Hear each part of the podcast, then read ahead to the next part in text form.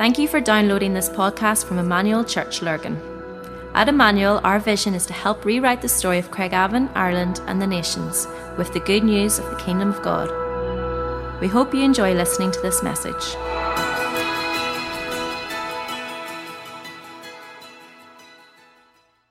Man, thanks, Dave. Yeah, well, good evening.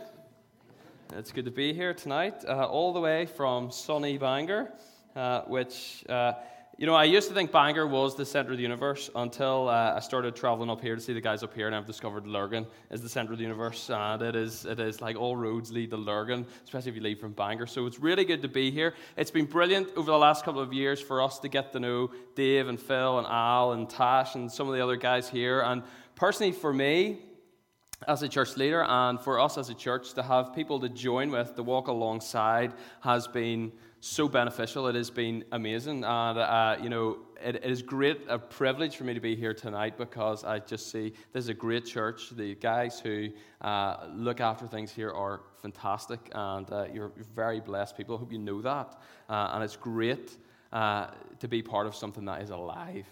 Um, uh, and we give all the praise and glory to God for that. So it's brilliant for me to join in your practice series. We did a series similar to this in our own church, so I'm familiar with the kinds of things that you've been looking at. Looking at habits uh, that we can build into our day to day lives, or routines, uh, or rituals, or rhythms that we can incorporate into our daily living in order to make us more and more like Jesus, in order to help us participate in the divine life. Um, I think about it like this.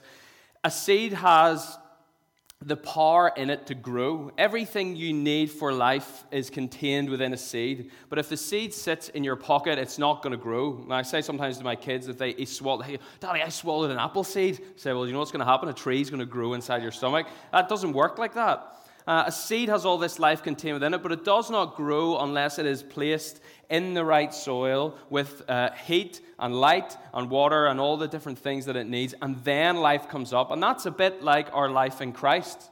That if we've come to Him, been given His Holy Spirit, the life is within us, but the growth isn't automatic.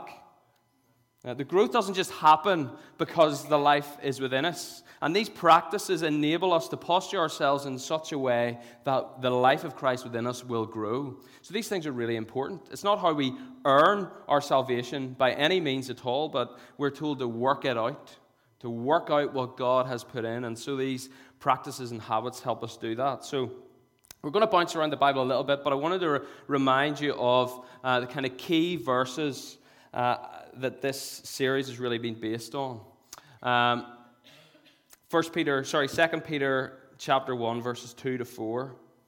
Uh, sorry, chapter one, verses two to four. Grace and peace be yours in abundance through the knowledge of God and of Jesus our Lord. His divine power has given us everything we need for a godly life through our knowledge of Him who called us by His own glory and goodness.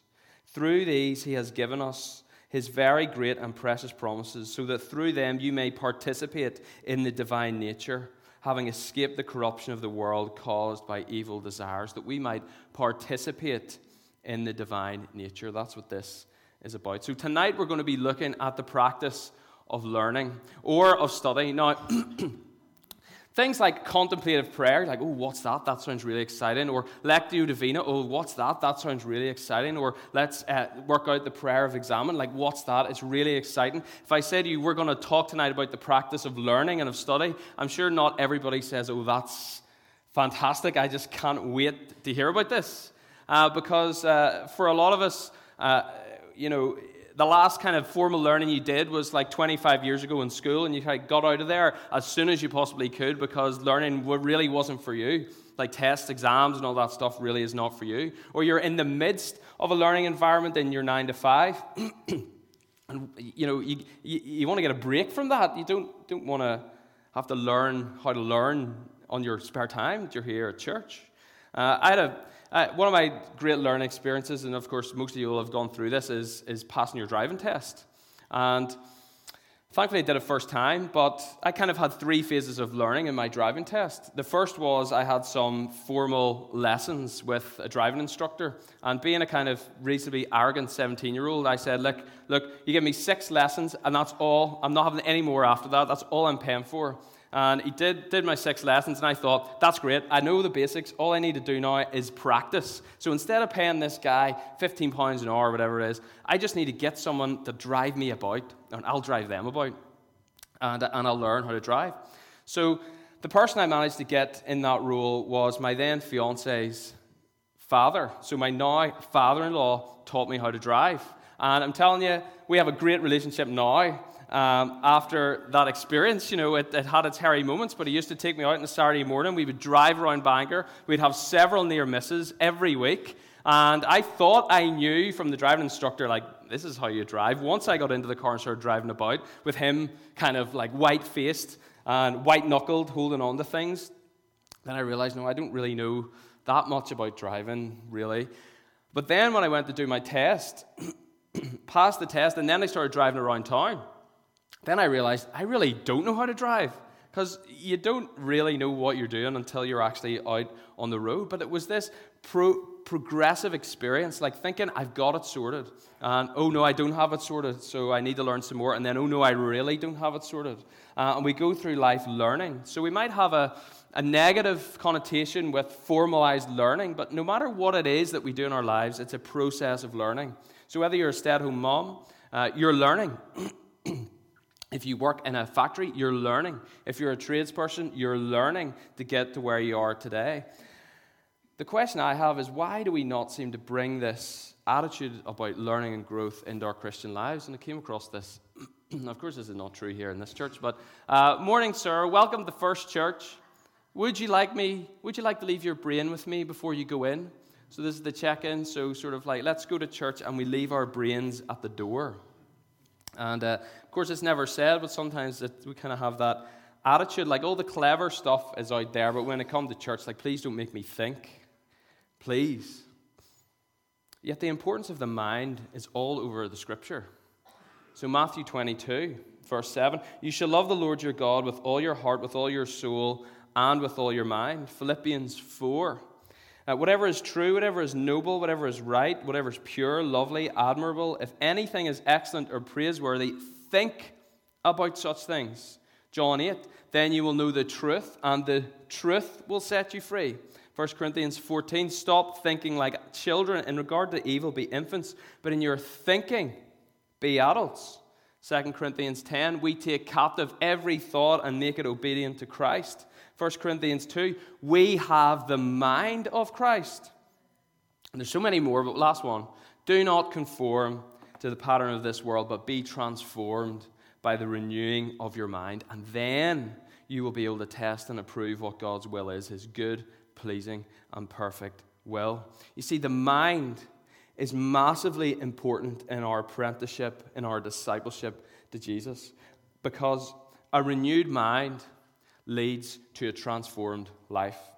That's how it works. We don't necessarily always get changed in our feelings first and foremost. We don't necessarily always get changed in our actions first and foremost. But when our minds are renewed, then our lives are transformed.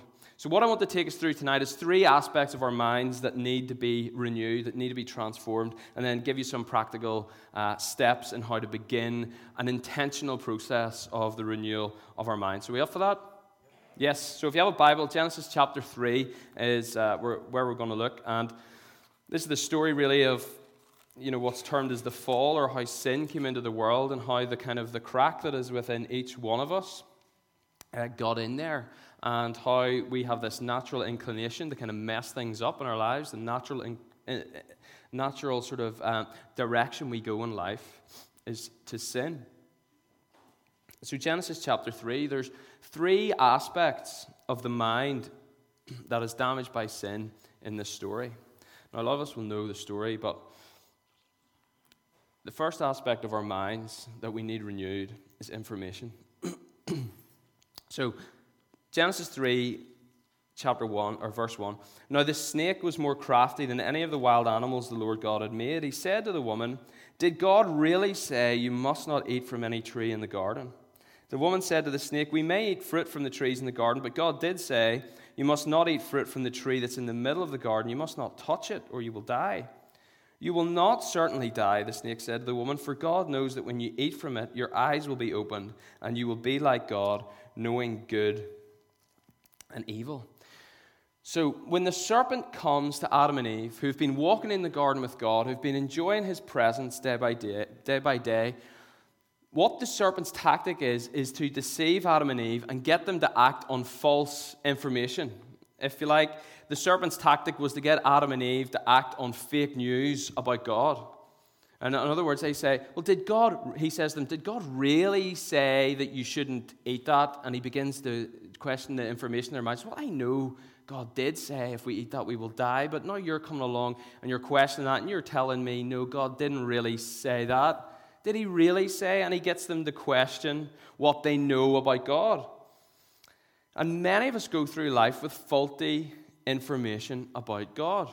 And especially if you're here, maybe here tonight, you're not a Christian, you're not a follower of Jesus yet. It may be that you're not a follower of Jesus yet because in your mind you have a certain view about God, which isn't actually a correct view, that you're acting on false information. You know, if, when I was a little kid, uh, grew up in a, in a church, and it was a great church, lots of good things about it. But for some reason, I came out of that experience thinking that God was this basically big, angry man who was going to beat me with a stick if I ever uh, went over the line. And that's pretty common in this part of the world to come away from church and believe, well, that's the message that they're talking about. But it's false information, it's not what God is like.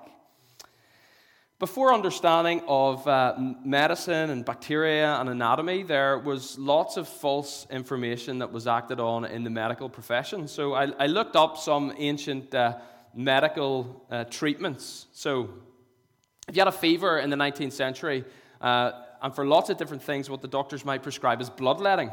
So just cut open veins in your arm, and we'll just let the fever come out. And oh, if too much blood came out, the person died. Saying, well, the fever's got them then in the end.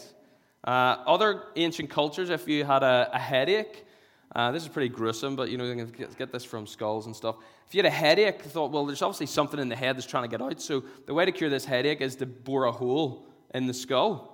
Oh dear, that's actually killed the person. Well, the headaches killed the person. Or uh, my favorite one that I found was the ancient Babylonians, and they had this cure for if you had a problem with grinding your teeth in your sleep. Now, if anybody grinds their teeth in their sleep, you know, it's tension, it's maybe stress or, or, or whatever. But they said, no, what that is, is like that's some kind of spirit that's trying to get out. So, what they would have prescribed for you is to go to bed at night, put your head down, and sleep beside a human skull. And that way, it, when you grind your teeth, this thing will come out and go into the human skull. And it'll make it even more effective if you kiss it and lick it before you go to sleep at night. So, I, I, it probably didn't work for grinding your teeth. It maybe made you worse. I don't really fancy licking the skull. And it's all a bit gruesome and grisly. But this is the kind of thing that happens when we act on false information. And we live in an age which is post truth, right? We live in an age which is fake news. We live in an age uh, where we exist in kind of our social media echo chambers. We're manipulated by marketers telling us you will not be satisfied in your life until you get this latest bit of technology. You know, our whole uh, economy is run on the fact that these marketers want us to be dissatisfied with the things that we have so that we go and spend our money on things that we do not need, with money we don't have to impress people who we don't like. So we're manipulated by marketers. We're persuaded by politicians with statistics that they may or may not have made up, or at least twisted. And we get outraged by online activists with, you know, this latest video that you might see online, and you're suddenly very concerned about this particular cause that you knew nothing about uh, the morning before. And it can be very overwhelming. What is true about life? What is true about God and ourselves? And of course, into this, Jesus says, I am the truth. I am the way, I am the life. In Jesus are hidden all the treasures of wisdom and knowledge, and he will lead us by his Spirit into truth and wisdom. So we need to have information in our minds renewed by God, and that's what He wants to do. And the second thing that we need renewed in our mind are uh, our ideas about the world. So if you look back in Genesis 3, verse 6, when the woman saw that the fruit of the tree was good for food and pleasing to the eye, and also desirable for gaining wisdom, she took some and ate it. She also gave some to her husband who was with her, and he ate it. And then the eyes of both of them were opened, and they realized they were naked. So they sewed fig leaves together and made coverings for themselves. See, information leads to ideas, ideas about the world. So, this false information that the serpent was able to implant in Adam and Eve, that they bought into, led them to false ideas about the world. Now, here's what I mean. In the story, God says, I have, I have made this creation, and it's good. Everything about it is good. And he makes Adam and Eve and he says, Yeah, well, they're very good. And he's made rest. And he says, Well, that's good. And all these things are good. And he said, One thing is not good. What is not good is for you to eat from that tree. If you eat from that, it's going to lead to death. That's the only thing that's not good. It's the only thing that's not desirable in this perfect paradise, in this garden that I've made. And what happens when the serpent comes in? It gets flipped round because the woman looks at the tree and she says, Well, that is good and that's desirable. Previously, that was not desirable, it was not good. But because of the false information from the serpent, it suddenly becomes desirable and good. So, whenever we have false information about God in our minds, what is good and what is desirable gets flipped around. What's good and what's bad gets flipped over. Uh, clever people call this our worldview. You know, how do we see what's real and how do we see which end is up? It made me think of this verse in Isaiah Woe to those who call evil good and good evil, who put darkness for light and light for darkness, who put bitter for sweet and sweet for bitter. We got to understand the times in which we live. There's loads of good in our culture. There's loads of redemptive things happening. But there's also a lot of evil that's being called good, and a lot of good that's being called evil. And we kind of can sleepwalk into this until we say, hang on a second. And actually, a lot of the things that we might say on certain issues are looked upon uh, as evil. That what we're saying is evil. And this is the problem that Eve has here that what is good and desirable and what's bad and undesirable has got flipped around because of faulty information about God. We get false ideas about God.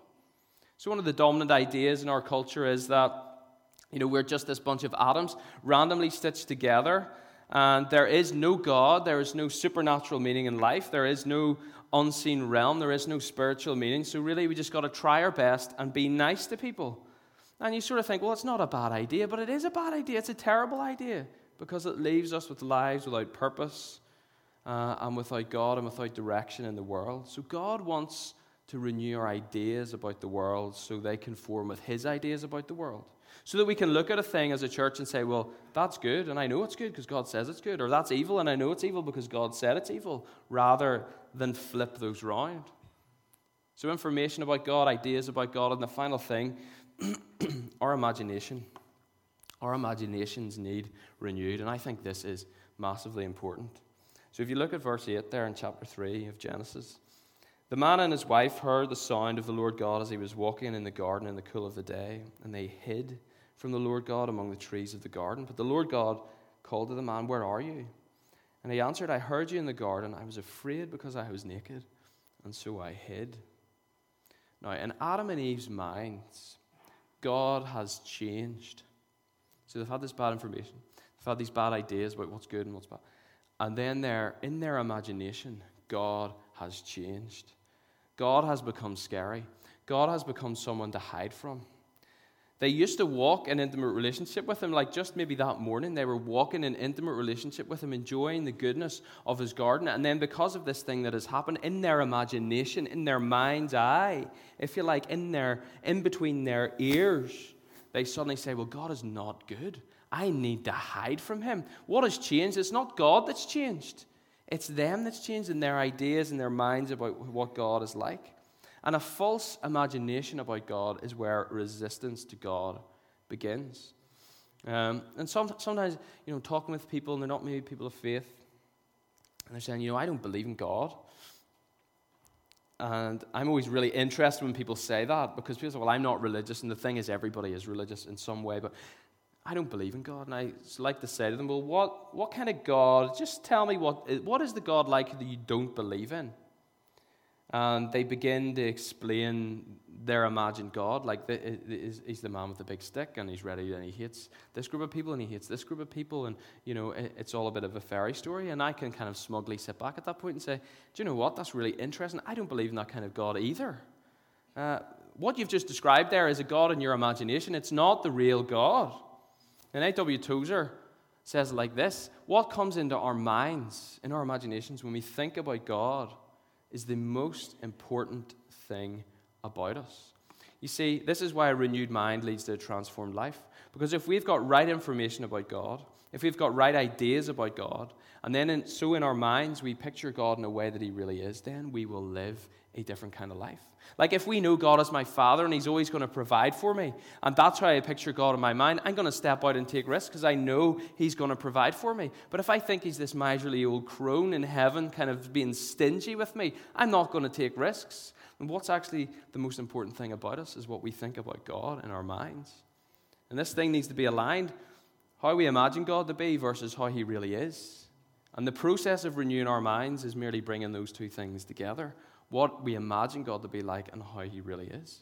And further than that, I think God wants to renew our imagination uh, about what He wants to do in the future, about the dreams and visions that He wants to bring to pass. Because He said, I'm going to give you dreams, I'm going to give you visions, and I'm going to bring my kingdom forward. And any idea, any vision, any kingdom venture, any business, any marriage, anything that we can think of in our future, it begins in our imagination.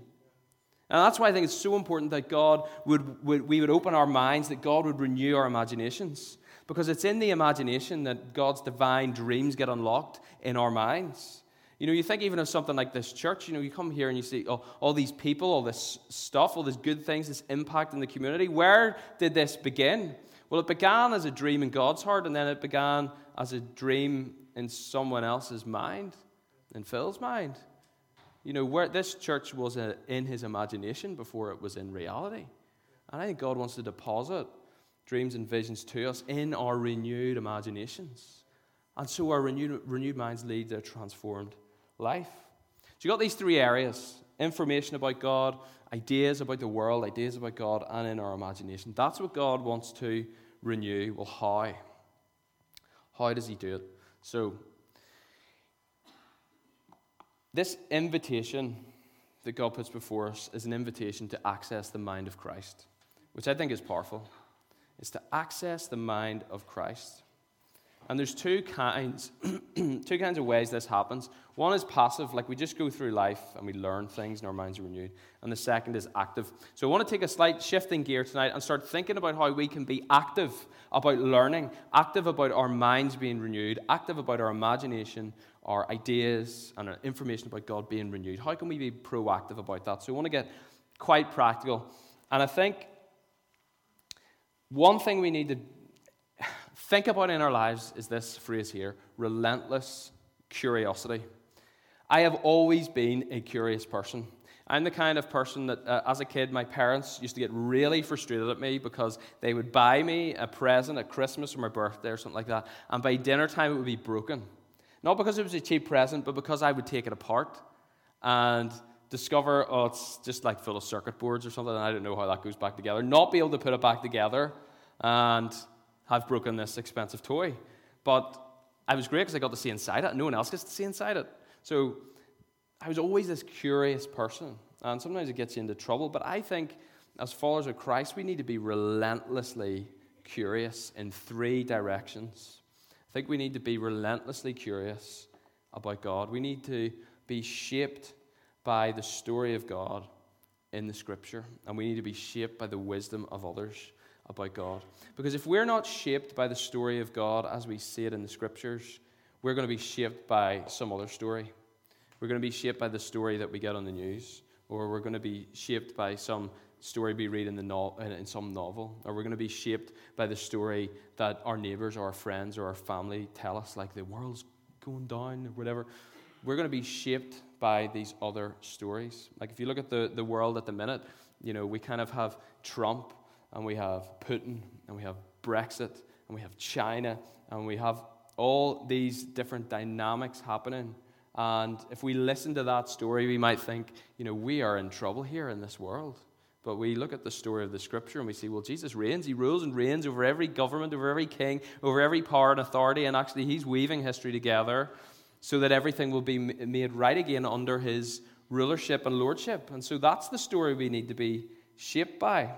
So we need a plan for getting the scriptures into our minds and being shaped by that. So we need to get a plan for listening to or for reading the Bible. Now, this is really simple stuff, but if we want to be shaped in our minds by the story of the scriptures, we need to have a plan to read the scriptures. It's pretty like it's pretty simple. Like we need a plan. If we don't plan for it, it won't happen. Now, some some people say, and some people say, "Oh, look, I'm not a reader. I don't read." Uh, to which I say that's brilliant because if you're not a reader, you have an advantage in the scriptures than people like me who are naturally readers. You actually have an advantage if you're not a, a natural reader, and the reason for this is that this, the scriptures were not originally scriptures. Uh, this, the scriptures were written down to be read, to be heard. You think of the uh, letters in the New Testament.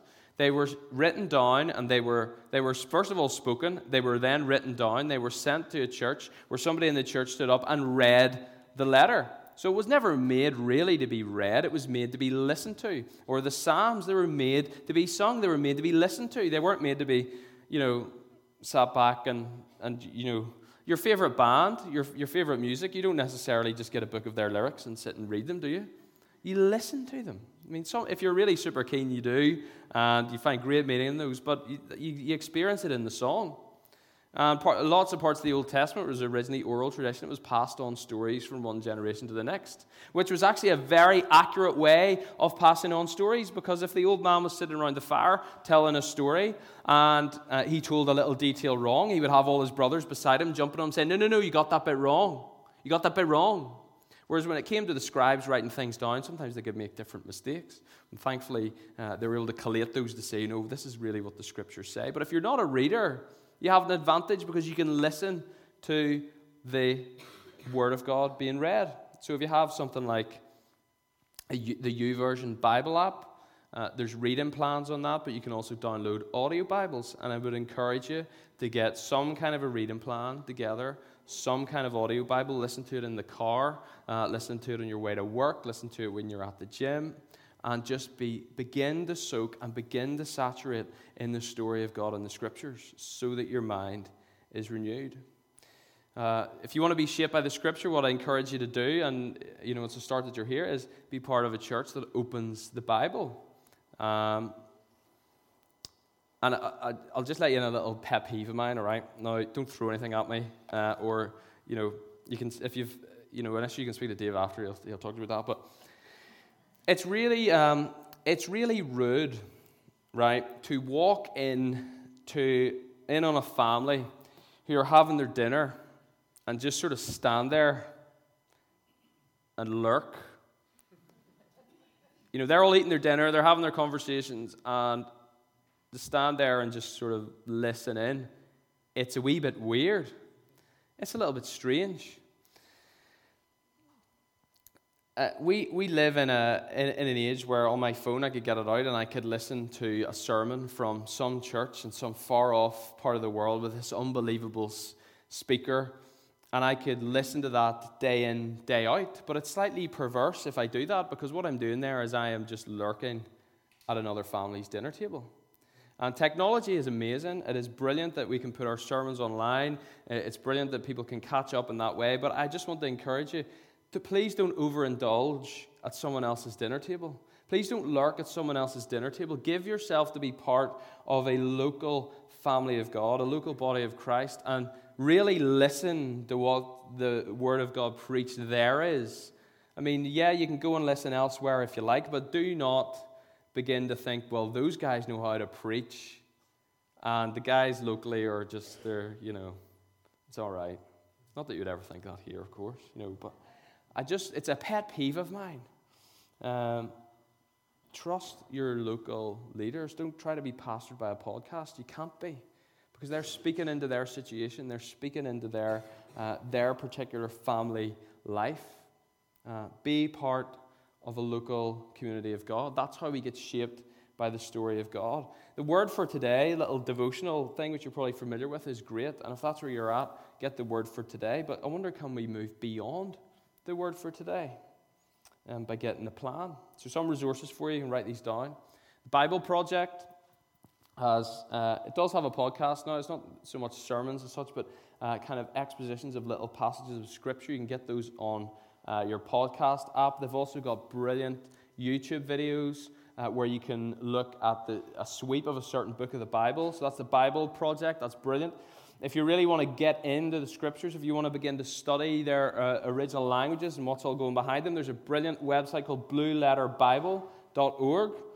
And if you just want to take a passage, you want to meditate on that, you want to find out what it really means, uh, you, can, you can click on all kinds of things in that website and look up the passage. It's really helpful if you want to study uh, a passage of Scripture. A way to gain from the wisdom of others, as I said, is to be part of a local community of faith, but also pick up books. See that bookshop in there with the 50p books? Go and buy all of them and uh, give them away, yeah, and read them. And uh, often people say to me, How do you read so many books? Like it has said to me at least kind of once a month. Uh, people say, How come you read so many books? And the reason is that if you, set, if you set aside 20 minutes a day to read the scriptures or 20 minutes a day to read some kind of helpful book, uh, it is unbelievable what you can get through in a year. And I would encourage you to intentionally be curious Godwards by saying, I'm going to read this year, I'm going to read 30 books, I'm going to read 40 books, I'm going to read 50 books. Not just like trashy novels, I'm going to read books that feed my soul.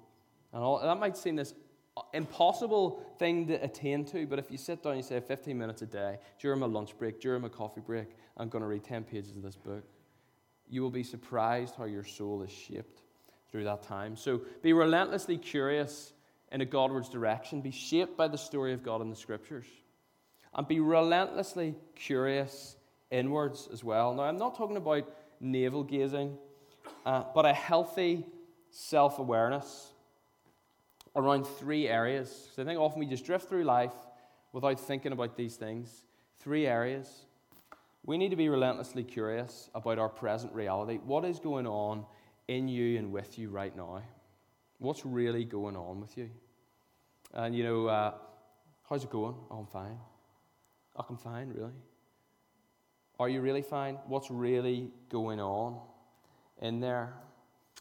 What's really going on in your personality? Study your pers- personality, not in a narcissistic way, not in a way to say, well, I'm great, but actually look at myself and say, where do I fall down? Where, do, where are my faults? Where are the kind of grooves in me that wind people up the wrong way? Be curious about that. Um, be curious about your past influences. Be curious about how your family that you grew up in and how it approached conflict and how it approached money and how it approached relationships and how it approached all sorts of things might impact you in your day to day life today. Uh, and some tools for this I'd encourage you to journal, to get a book, get a notebook, to open it up, and every morning, just as you're reading your Bible, just write down a few thoughts about what's going on in your heart today, and you'll begin to see patterns as you go along. You'll begin to say, oh, well, I'm actually angry all the time. What is wrong with me? Oh, I, I, I, I just feel I'm always like slightly bitter against this person, or I'm harboring this resentment, and begin to see what's going on inside you. Uh, another tool to use is silence and solitude to get away from everything and begin just to hear God for yourself. Uh, or even to take it a step further and, and uh, have a person. There's a great proverb which says that a, a man's heart is deep waters and it causes a man of understanding or a person of understanding to draw it out. Now, it doesn't mean you know your heart's deep waters and you've got to really dig down deep to get it out. It's saying your heart's deep waters and you need somebody to come alongside you and help you pull it out. A, man, a man's heart, a person's heart is deep waters, but a person of understanding can bring it out. Um, my wife's a counselor, which is a mixed blessing. Uh, no, it really is. It is, it is amazing. So, so, you know, she's very good at helping me understand what's going on. You pay for counseling as well. I pay for that as well to help me process what's going on inside. Get mentors, get coaches, get good friends, get a spiritual director to help you work out what's going on in you, uh, what your personality shape is like, and what way your past has influenced you. So be relentlessly curious inwards. And lastly, be relentlessly curious outwards. Other people, cultural trends, our calling, and vocation. You see, when you meet people, ask them questions all the time. Uh, just be really nosy. This actually shouldn't come too difficult for most of us. Like, like sometimes we're just a bit too polite. Um, just be nosy with people, like in a friendly way. But ask questions, discover what's going on, uh, have a thoughtful eye on movies. You know, I always I think nowadays, why are superhero films so popular? Why? Why are superhero films so popular? Is it because they lift us up from the mundane and we kind of see this kind of Jesus like figure who, often, by the way, in these films sacrifices themselves so that everybody else can live? Is it that? Uh, is it is it that you know we're aware there's evil in the world, but actually the only way that we can face evil is to crush it? You know, so you've got powerful bad guys, but you've got even more powerful good guys. And it, what does it say about our ideas about power? And you wonder why there's, there's all these kind of macho uh, world leaders whenever that's the kind of culture that it's producing. So begin to ask questions about that. And whatever your calling is, whatever you are tomorrow, study to be the best of that that you can be. So I want to encourage you to relentless curiosity in these directions so that your information, your ideas, and your imagination will be renewed by God. Because a renewed mind leads to a transformed life. Now, what I want you to do on your sheets there, um, we're just going to take like maybe three minutes, uh, and then Dixie and the guys are going to come back up. But I want you just to write down, I just want to anchor this. Uh, I want you to think Godwards, and I want you to write out, okay, well, this is what I'm going to do to be curious in that direction. I'm going to download YouVersion. I'm going to listen to it when I'm on the treadmill or whatever. Inwards, what am I going to do? Well, I'm going to make sure I have a conversation with my best friend about this issue that is puzzling me. And then outwards, I, I'm going to sign up for that course and work to make me better at what I do. So find, find the sheet. Find the sheet, and let's just take a couple of minutes to reflect, write down a couple of things, just one for each, something concrete you can do.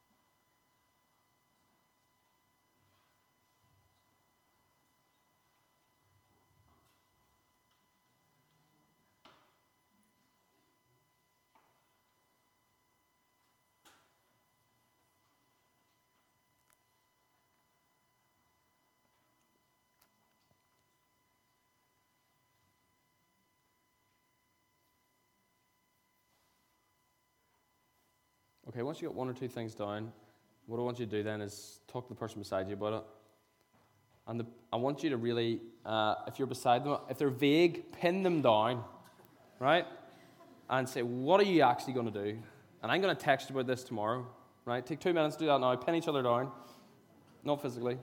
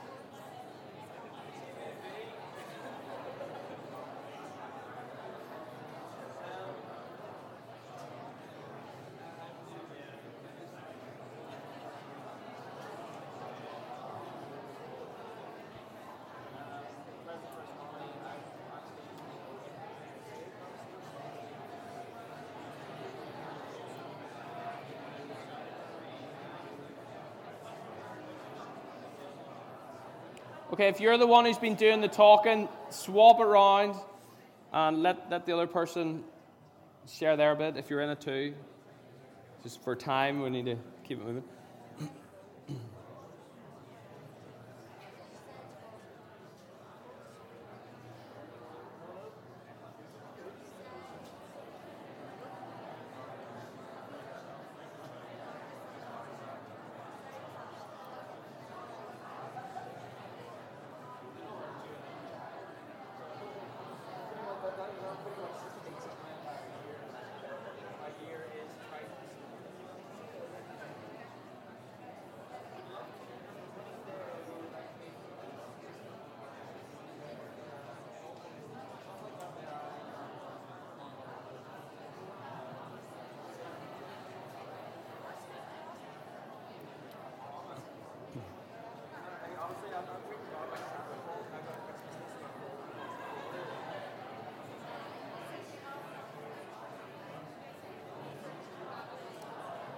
Okay, if you wrap those up.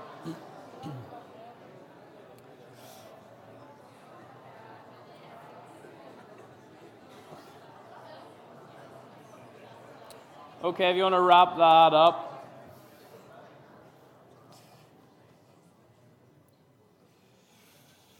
Um, now, if you have this kind of relationship with this, this person who you were chatting to, really do follow them up with this. Uh, we could spend a whole day on this. Uh, we, you could spend a whole lot of time talking about these things, but it's better for us to take one or two concrete steps to say, I'm going to relentlessly pursue the renewal of my mind by doing this.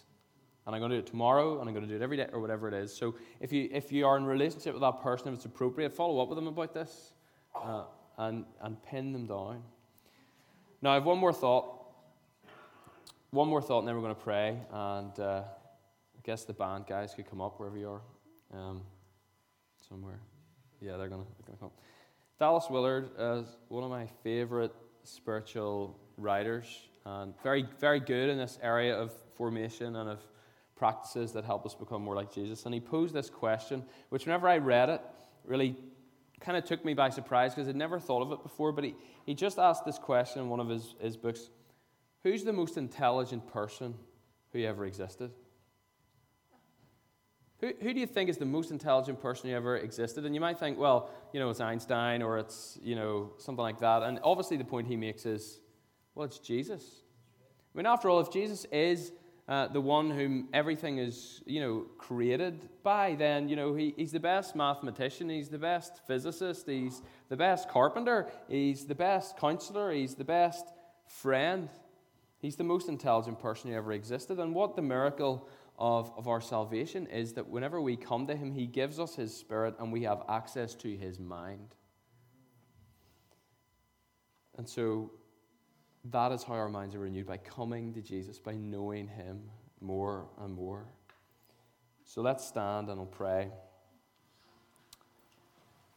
So Lord, we take that, we take that and receive that, that you, you are the most intelligent person, you're the most intelligent being and in you is hidden all the treasures of wisdom and knowledge. And Lord, we, we receive that invitation to the mind of Christ tonight, and I pray that you would give us the mind of Christ. I pray you'd give us the ability to follow through in our pursuit of the mind of Christ. Lord, allow us to be shaped by the story of your scripture, not the story that, of fear in our hearts or of fear in our world or of doubt or of faithlessness, but of uh, the great story of how you came to rescue us. Lord, let us pursue that diligently. And Lord, may we receive the mind of Christ. And I want to pray here just specifically and uh, just prophetically, Lord, I pray that you would speak to anyone here who needs a specific bit of wisdom tonight. Anyone who just is standing at a certain decision and doesn't know what to do, Lord, I pray tonight that you would give them that wisdom. Whether you just deposit that in their hearts right now as we're standing here, or through some conversation they have, or just, the, you know, as they're on their drive home, Lord, we pray, give that wisdom tonight. In Jesus' name. Amen. Let's worship Him together. We hope you enjoyed listening to this podcast. For more information about our church and all that we do, please visit our website at emmanuel-church.co.uk.